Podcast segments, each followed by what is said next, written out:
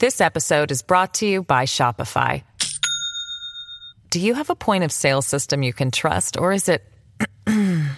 a real POS? You need Shopify for retail. From accepting payments to managing inventory, Shopify POS has everything you need to sell in person. Go to shopify.com/system, all lowercase, to take your retail business to the next level today. That's shopify.com/system.TBS ポッドキャスト発信型ニュースプロジェクト荻上チキセッション発信型ニュースプロジェクト荻上チキセッション荻上チキと南部ひろみが生放送でお送りしています。ここからは特集メインセッション。今日のテーマはこちらです。メインセッション探求モード。タイタニック号の探索中に潜水艇が行方不明。迫る酸素切れのタイムリミット。一体何が起きたのか。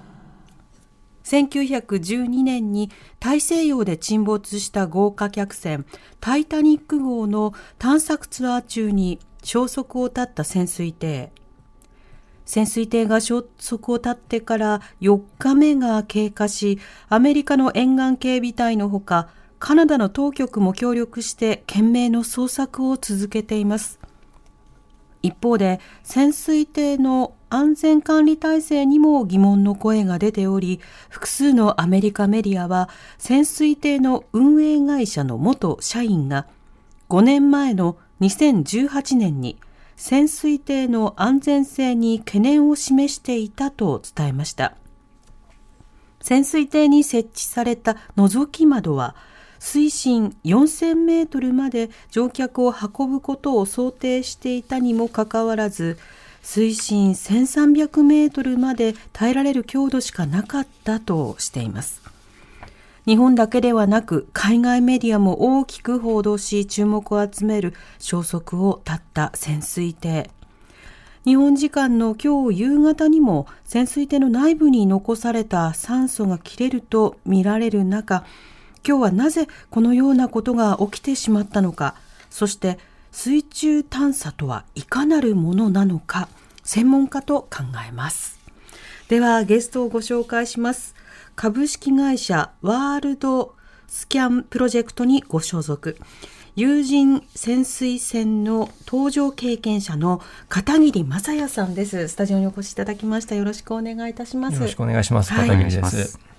そしてもう一方、海の法律海事法に詳しい神戸大学国際海事研究センター准教授の中田達也さんです。リモートでご出演いただきます。はい、よろしくお願いいたします。中田さん。よろしくお願いします。お願いします。はじめまして。よろしくお願いします。はじめまして。はじめまして。では片桐さんにまず伺いたいんですが、普段はどういった活動を研究されているんでしょうか。そうですね。私はもともと有人船の運用に携わる仕事をしていたんですが、はい、今の仕事はですね、ワールドスキャンプロジェクトという会社で、主に水中を含むさまざまな遺跡や文化物の、高精度にスキャニングして、はい、それをデジタルアーカイブしで、そのデータを未来につなげていく、そういった活動に参加しています。海の中といっても相当広いことになりますけれども、具体的にはどんなところをどうスキャンするんですか。そうですね、海の中でもなかなか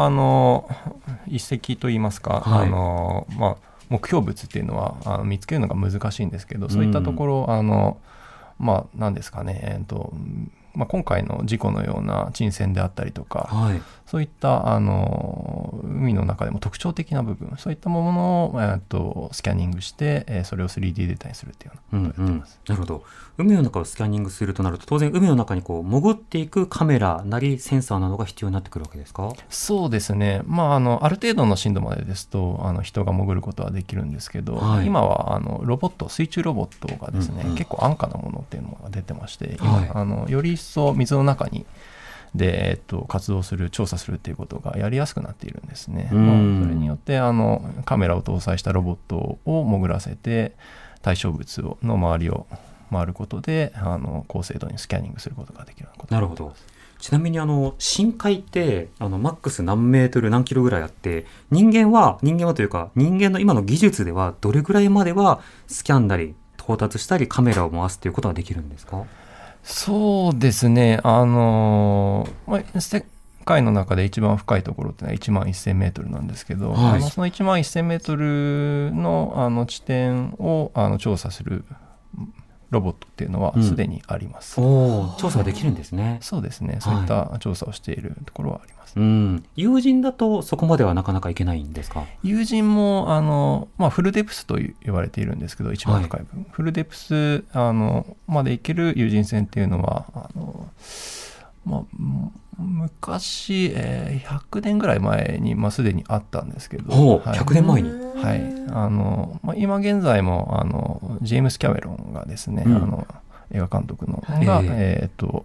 自身で有人潜水船を制作して、はい、でそれでフルデプスまで行って、映像を撮ってきたっていうことをやっていたりしますね。なるほど。この深海探査などの技術というのはそれだけ大きく今発展している状況にあるんですか？そうですね、さまざまな材料が開発されていて、うん、その材料で、より、小型なものであったりとか高精度なものを作ることができるようになっていくっていうような流れもありつつ、うんうん、はい、それを制御するパソコンであったりとか、うんうん、そういったものも高精度化しておりますので、より何ですかね、水中を探査するっていうのはやりやすくなっているのかなと思います。あ、なるほど。確かにそれだけ深いと、例えば位置管理とか今どんな場所にあるのかとかの、測定とかそうしたことも必要になってきますもんね。そうですね、位置測定に関しては水中では電波が使えないので、はい、音波を使って探査することになってまして、はいはい、その原理は昔から変わっておらず、はい、今現在も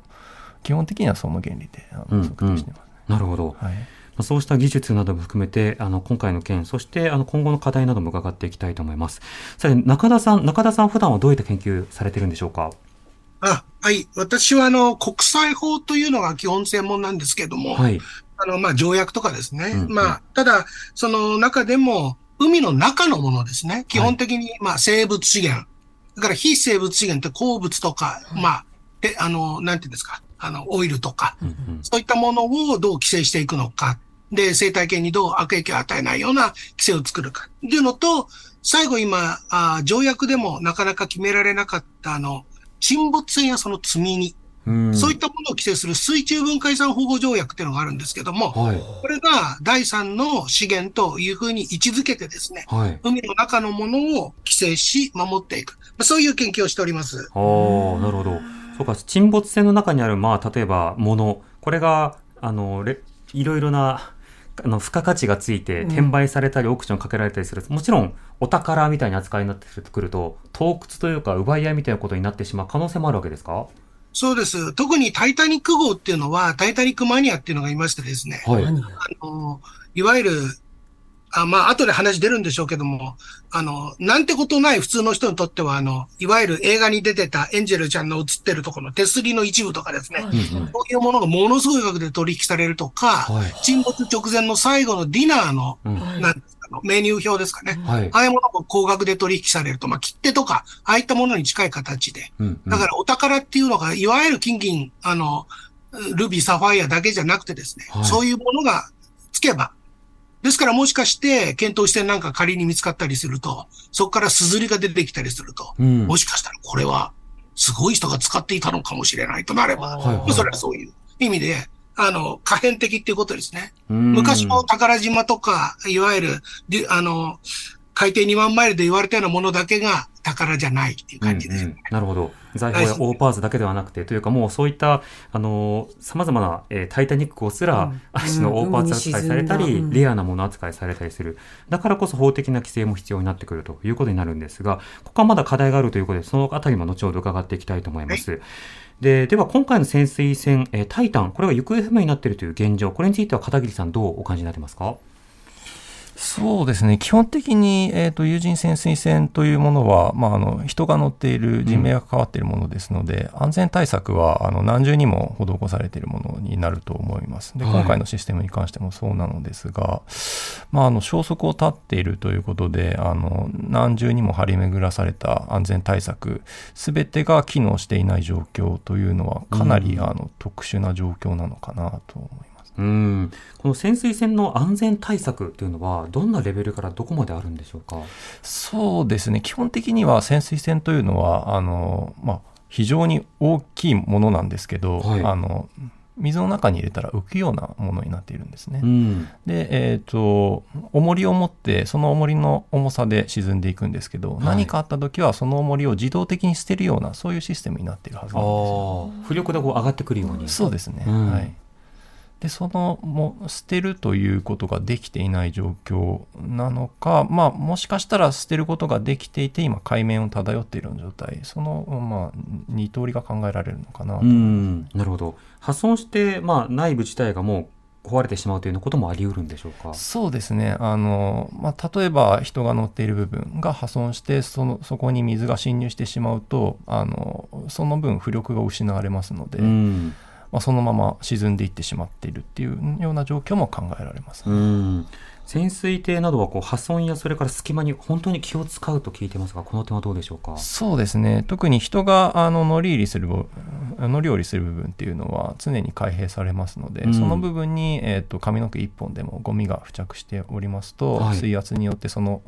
ゴミから水が浸入してしまって、それによって破損してしまうというようなことは考えられます、ね、なるほど。となると毎回こうしっかりチェックしてメンテナンスしてということになるわけですか。そうですね、特にその部分は命に関わる部分になりますので、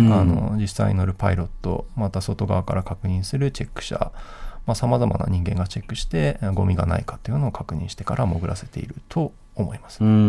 仮にこの潜水船などに水が入るとどういうことが起きるんでしょうか。そうですね、ある程度の深さ水圧をかかっている状態で水が入るとおそらく一瞬で水が浸入していってそのまま爆縮という、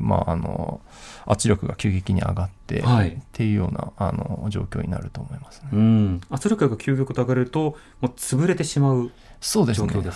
潰れてまた広がってっていうのを繰り返すようなそういうなるほど状況になると。その生命にとってはひとたまりのないような状況におそらく一瞬で、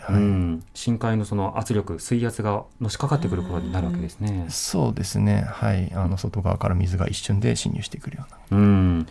今回の行方不明について中田さんはどう見てますか。大きさが6メートル程度しかないということで、そこに5名の人が乗ってると、ニュースでは出ておりますけれども、それだけの小さなもので、先ほど、片桐さんがおっしゃったように、水が入ってくる可能性とかですね。まず最初は、クレーンで下ろして、で、下に行く、その、初期の段階でもう連絡も途絶えてしまったということなので、こんなに水圧がかかるとこまで沈んでなければいいなと願うばかりなんですけれども、この番組がやってるぐらいで、その酸素も危ないということですので、とにかく今は早く見つかることと思ってるんですが、先ほどの質問に戻ると、やっぱりよく、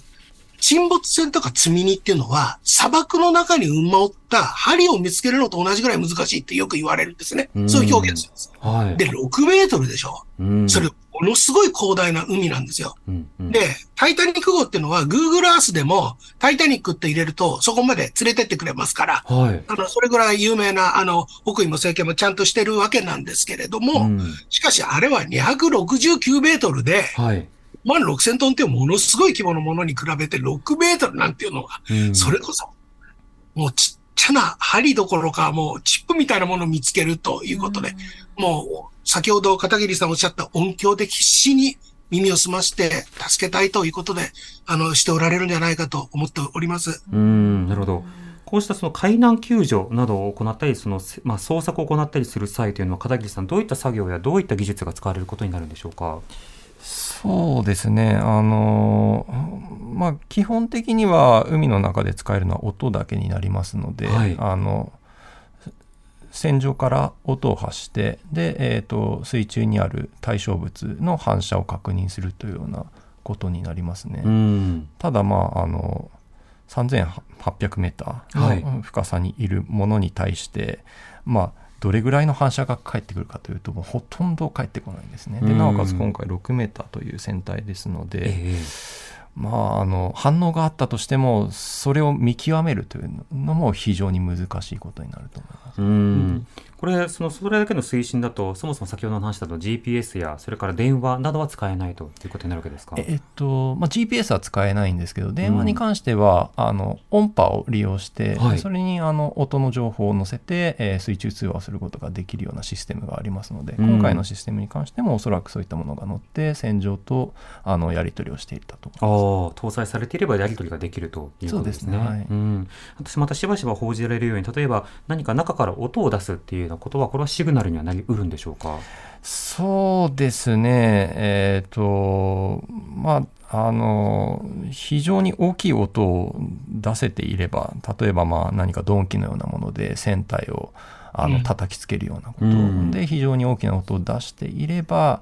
もしかしたらということは考えられるんですけど、それでも本当に大きい音を出さないと届かないような、はい、と思いますので。なるほど、はい、そうか、音自体を今度は拾う側のそのセンサーの問題もありますし。そうですね、拾う側のセンサーが高感度でないと拾いきれない。しかも海には本当にいろんな音が当然ながらあちこちで鳴っている状況になるので、はい、それがまさに目標のものであるかということを見定めることも難しいわけですか？そうですね、その音が、周期的ということなので人為的な可能性はあるんですけど、なんとも言えないですね、そこに関しては。なるほど。片桐さんは有人船に乗って調査をした経験があるわけですけれども、有人船のその中の雰囲気などはどうなってるんですか？ですね、今回の船で言いますと5名乗っているような、はい、で5名が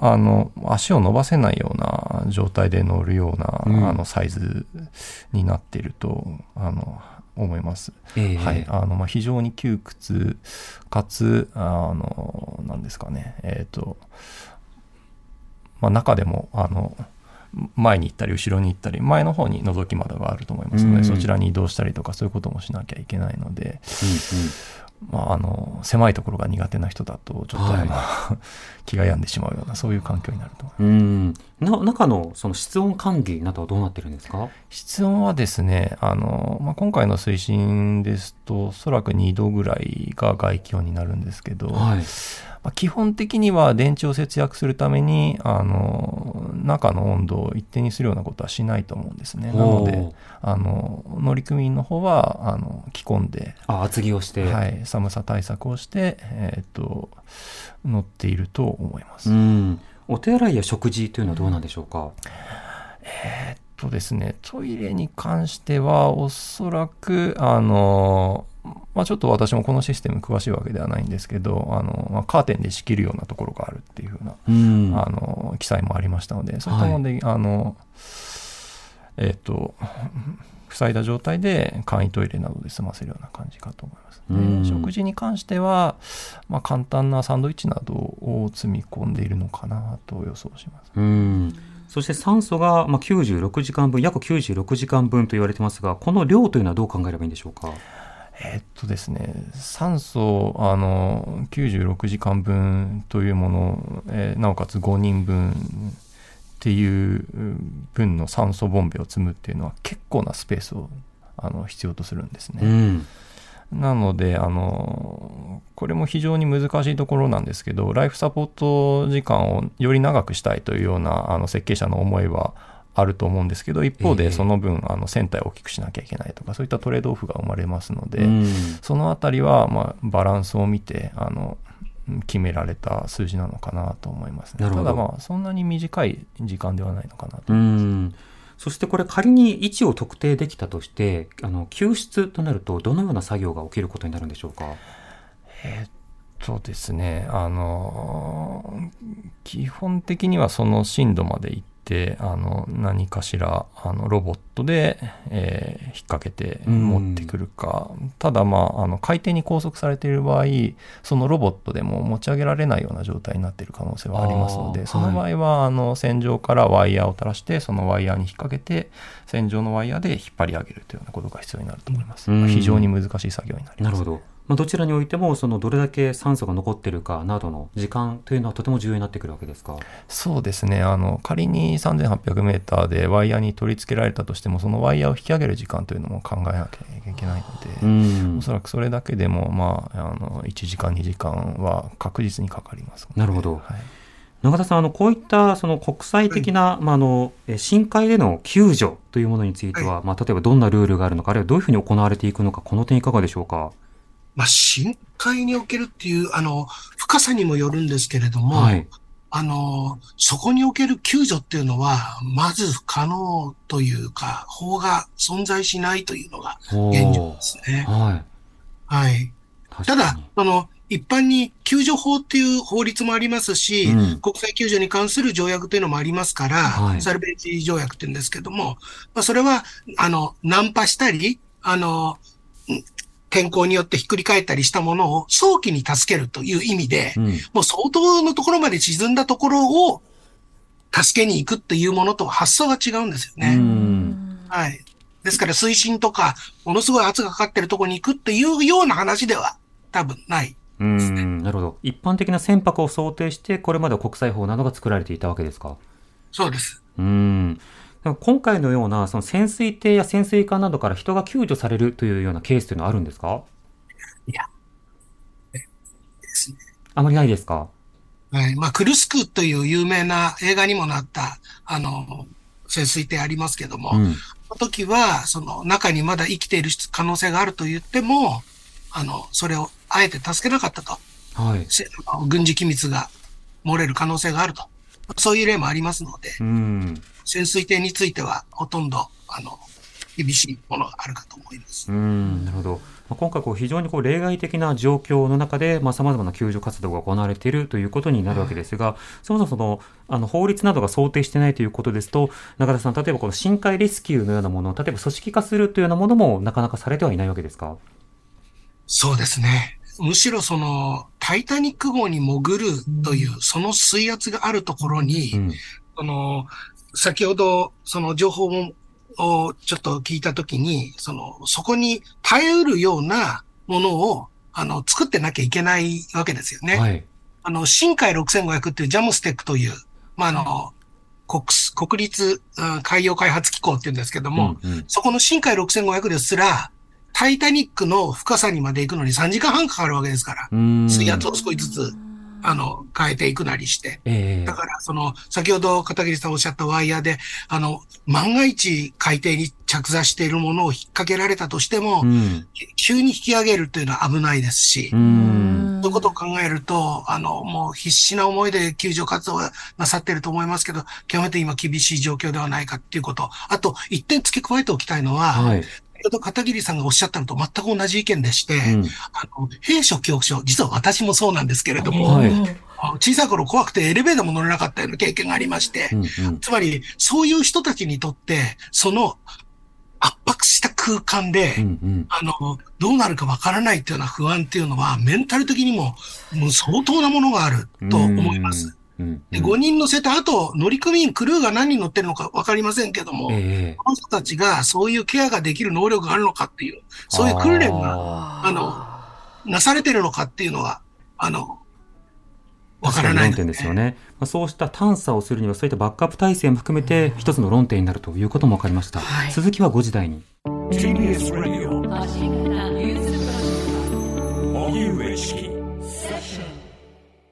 This episode is brought to you by Shopify. Do you have a point of sale system you can trust, or is it a real POS? You need Shopify for retail. From accepting payments to managing inventory, Shopify POS has everything you need to sell in person. Go to shopify.com/system, all lowercase, to take your retail business to the next level today. That's shopify.com/system.荻上チキセッション、今日のメインセッションはタイタニック号の探索中に潜水艇が行方不明、迫る酸素切れのタイムリミット、一体何が起きたのかということで、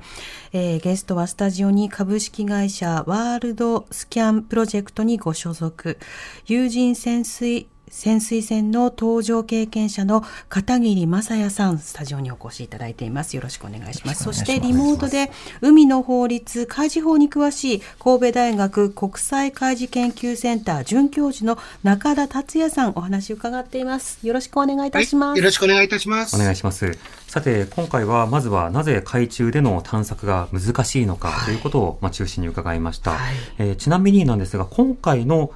タイタンの、海中での活動というのはこれはツアーになるのかそれとも探査になるのか、片桐さんいかがでしょうか。一応ツアーになると思いますね。うん、はい、お金をもらって実際にタイタニックを見に行くっていうようなそういう企画になっていると思います。ツアーと探査の違いというのはどんな点にあるんでしょうか。うん、いやそれはそうですね、基本的には営利目的かどうかっていうところで私は見分けているつもりですけど、学術目的と営利目的と、はい、ということですね。そうなった時にでは探査となった場合にはこれまで海底の探査というのはどのように行われてきたのか、とりわけタイタニックの探査などはどう行われてきたのか、中田さんいかがですか。探査はアメリカのアルビン号っていうのがありまして、はい、それが潜ってよく探査してましたね。うん、それから1985年9月1日に発見された時にはフランスとアメリカの合同調査チームだったもんですから、はい、フランスの方もそういう手段を持っていたりしますね。うん、で探査っていうのはつまりjust look, don't touch っていう原則があるんですね。はいはい、すごいいいものがあっても、はい、ダメだよと、うん、あげちゃ、触っちゃと見るだけいうことなんです。触っちゃダメっていうことですね。はい、で、有名なのは、実際1985年に見つかって、1987年に、見つけたフランスの合同調査チームの一方のフランスが、潜っていろいろ引き上げてしまっているんですけど、その時は情報もなかったから、はい、でその時に大きな金庫を見つけてんですね。はいはい、その金庫を触ろうとしたら just look don't touch ということでそのまま戻ってくるんですけど、うん、それをパロディにしてるのがジェームス・キャメロンのタイタニックの冒頭部分です。なるほど。それを開けて、で中に何か入ってるかと思ったら、うん、一枚の紙が入ってて、そのモデルは私よっていう、であと回想シーンっていう、うん、そういうパロディ、パロディオマージュって言ったらいいのかな、うん、はいはい、歴史を引用したというか、うん、状況を引用した格好になるわけですね。はい、でもこれ実際に海底の探査についてのルールというのは当初なかったわけですけれども、これが形作られていくのはどういった意味だったんですか。これはやっぱりそれが保存されるように、つまり、一番難しいのは、はい、沈没地点を特定することなんですね。先ほど砂漠の中の針って言いましたけど、はい、それを当初タイタニック号が見つかった時には、カナダの地方新聞では、わざわざ間違った虚偽のフェイクの沈没地点を出してます。で、ナショナルジオグラフィックっていう雑誌も、相当後まで、1988年ぐらいまでは、かなり違う北緯統計をわざわざ出してます。はい、洞窟にある可能性があるから。はい、盗まれるから。盗まれちゃう。そうです。うんうん。ただ潜れる船ほとんどないんですけどね。そこまで。以降にも本来はいけないんだけれども、うん、しかし原則として隠そうあるいは洞窟を避けようとするわけですか。はい。だからやっぱり今回の事件と絡めて言うんであれば、実はタイタニックウェディングっていうのが流行ってまして、はい、2年ぐらい予約待ちなんですけど、はい、ロシアにミール1号とミール2号っていう、映画タイタニックの冒頭にも出てくる潜水艇なんですけど、うん、それを借りてですね、はい、神父が一方のミール1号に、はい、新郎が2号に乗って、タイタニックのへさきのところに着座して、はい、で、無線っていうか、永遠の愛を誓い合うっていうんですか、互いに。はいはい、でそれをやると、ただでさえ劣化して錆びてきてるので、うん、へさきの部分が、へこんでしまうと。はい。いうことで、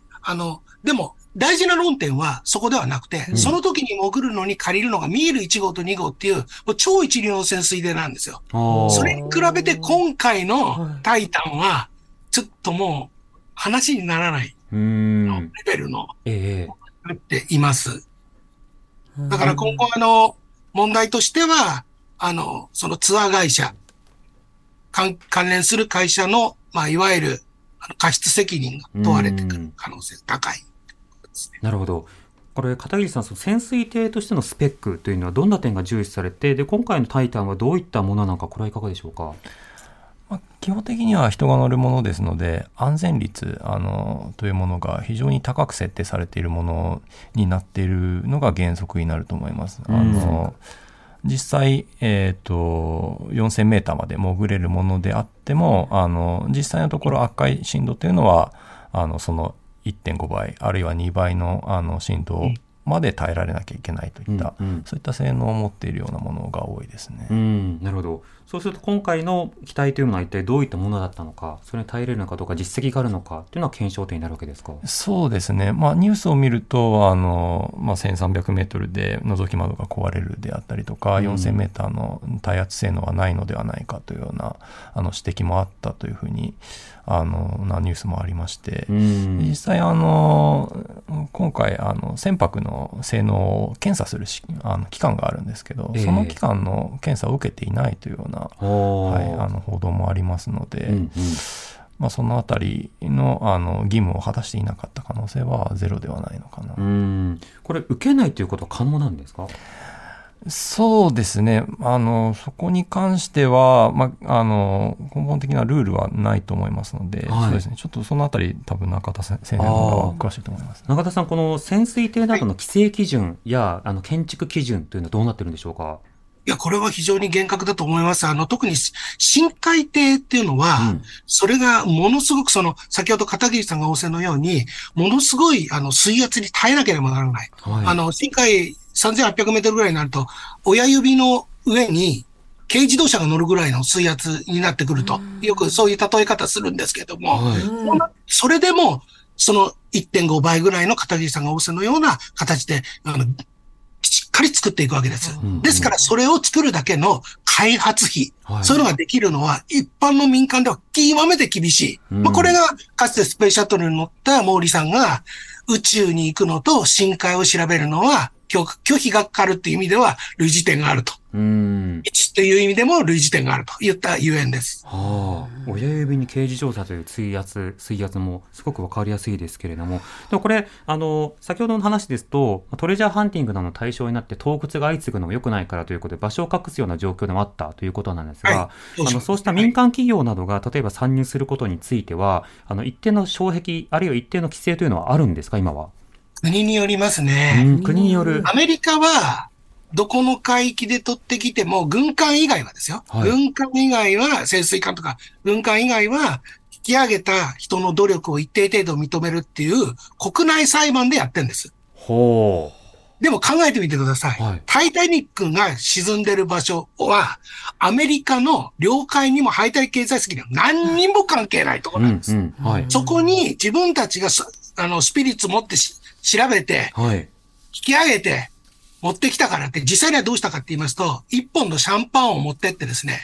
地方裁判所って言って、巡回裁判所って言って、こう、回ってくる裁判所があると、その場所を借りて、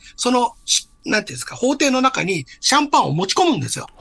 すると、これで裁判権が発生しました。今から、裁判を行います。この引き上げる努力をどこまで認めるか。どれぐらい、環境に配慮して引き上げたのかとかいうことを勘案して、結局はですね、報奨金を認めていくということなんですね。だけどアメリカ以外の国はそういう制度があんまりなくて、日本は全くそういう制度もないですし、ですからアメリカにそういう会社が多くなる。で、今回の国もどこでしょうかという。そうか。その背景があって。ワシントンですよね、確かね。ワシントンのそばにある街じゃないですか。今回のその背景にも一つの海中探査あるいは海中ツアーというものを市場競争に任せて、それでもいいよとしてきたアメリカ資本の一つの特徴が現れているのではないかということですか。いや、ただね、ツアーって言っても深海のツアーができるっていうのはほとんどないはずなんですよね。イギリスで1社か2社、アメリカで何社か、もうそれぐらいだと思いますよ。だからあんまり競争にならないから、今回3500万円って出てますでしょ、新聞記事では。そういう額になる。巨額の参加費が取られる。巨額の参加費、これ一人ですよね、5人じゃないですね、多分。一人だと聞いてますけど、はい。だとすれば、そういうことだっていうことですね。これ先ほどそのアメリカが独自のその法律解釈でそのようにしているということですけれども、こうしたその海底のその例えばその遺跡や遺産のようなものを保護したり、あるいは触らないようにしたりという国際ルールはどんなものがあって、それに対してはどの国がどの程度こう加盟しているものなんですか？はい。2001年にユネスコっていう、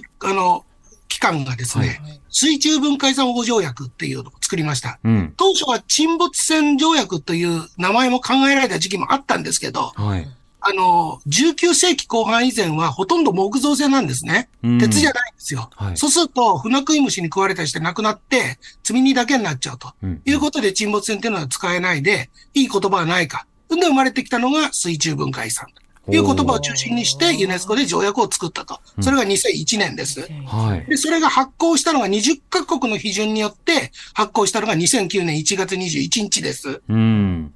で、そこから今日まで2009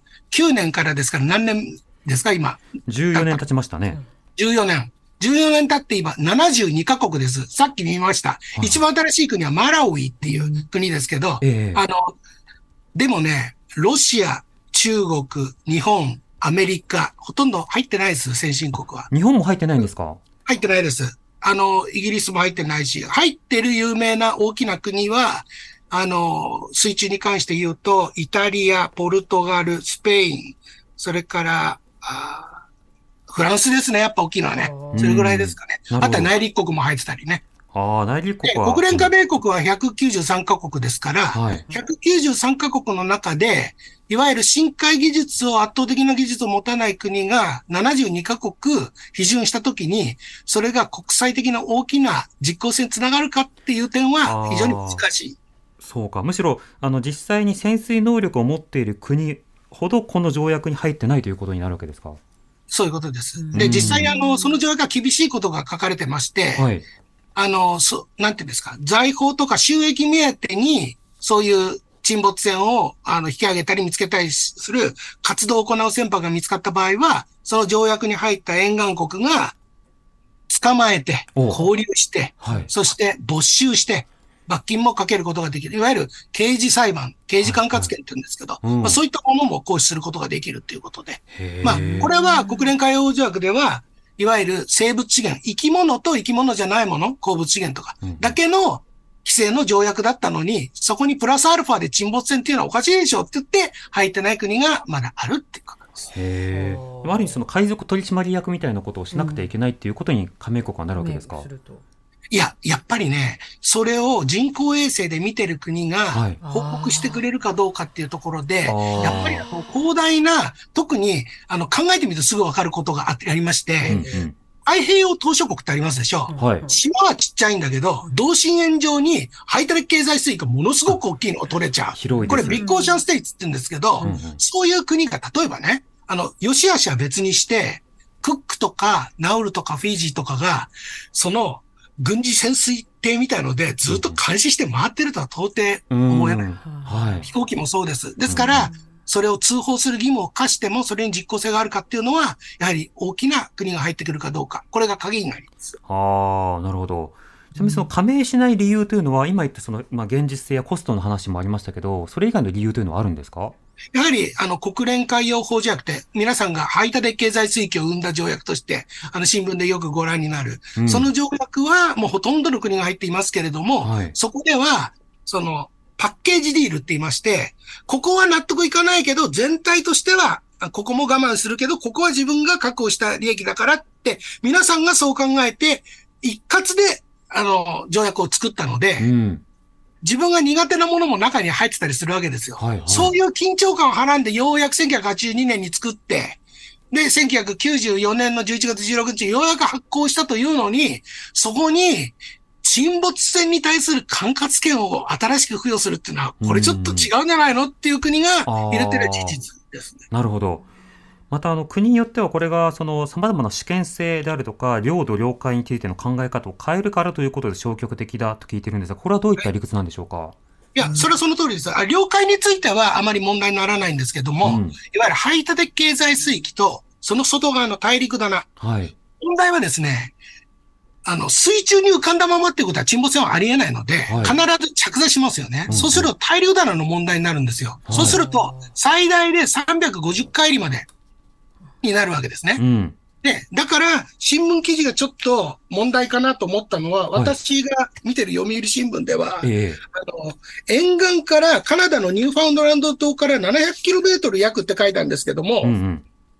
これ、海里に直しちゃうとですね、378海里になっちゃうんですよね。はいはい。1海里は 1.852km ですから、うんうん、ニューファウンドランド島の南約700キロというと378海里。はい。そうすると、これ、もう沿岸国の管轄圏の中にないじゃないのと。はいはい。その外側、つまり、法律用語で言うと、The Deep Sea Bed、深海底という、どこの国の管轄にもならないところにそれが沈んでるということになります。はい。で、国際海底機構っていう国際機関が、ウサイン・ボルトのいる何でした、ジャマイカという国のキングストンっていうところにあるんですけども、はい、そこでも、もし採掘する途中で、鉱物を、うんうん、もし沈没船等が見つかった場合は、ちゃんと手続きに乗せるっていう規定までちゃんと作ってあります。はい。ですから、沿岸国の中にあるのかないのかっていうところで、700km っていう言い方ちょっと、と思ってたら、一番新しい記事見たら、深さしか書いてなくなったっていうのは良かったなと思います。ああ、なるほど。これは誤解を生まなくて済むんだと。でもそれだけ定義の中で、線の中に入るかどうかということも、それぞれの国がどこまで対応するかによっても変わってくるという点もありますし、はい、また、これまでの歴史の中だと、そもそもタイタニック号をどうするかということで、国際的な条約などについても相当議論があったみたいですね。そうです。早いんですよ。1985年の9月にようやく見つかるわけですよね。はい。はい、それで、1986年の1月には、タイタニック号を保護するための国内法っていうのをアメリカ作ってるわけですから、はい、9月に見つかって、法案を作って、12月になるともうクリスマスシーズンになるともうやりませんから、アメリカっていう国は。だから実質的にはもう見つかって3、4回、1シーズンで国内法を作ってるんです。で、アメリカの管轄にならないから、全然関係ない海域ですから。うん、はい、これを見つけて保護するためには、重要な関係国が関わってやらなくちゃいけないって言って、重要な利害関係国っていうのを、明記して、はい、それが実際は、タイタニック号の船籍が登録されてるイギリス、うんうん、それから、合同調査チームで見つけたフランス、はい、が見つけたアメリカ、うんうん、それから沿岸国のカナダと。はい。で、この4カ国で、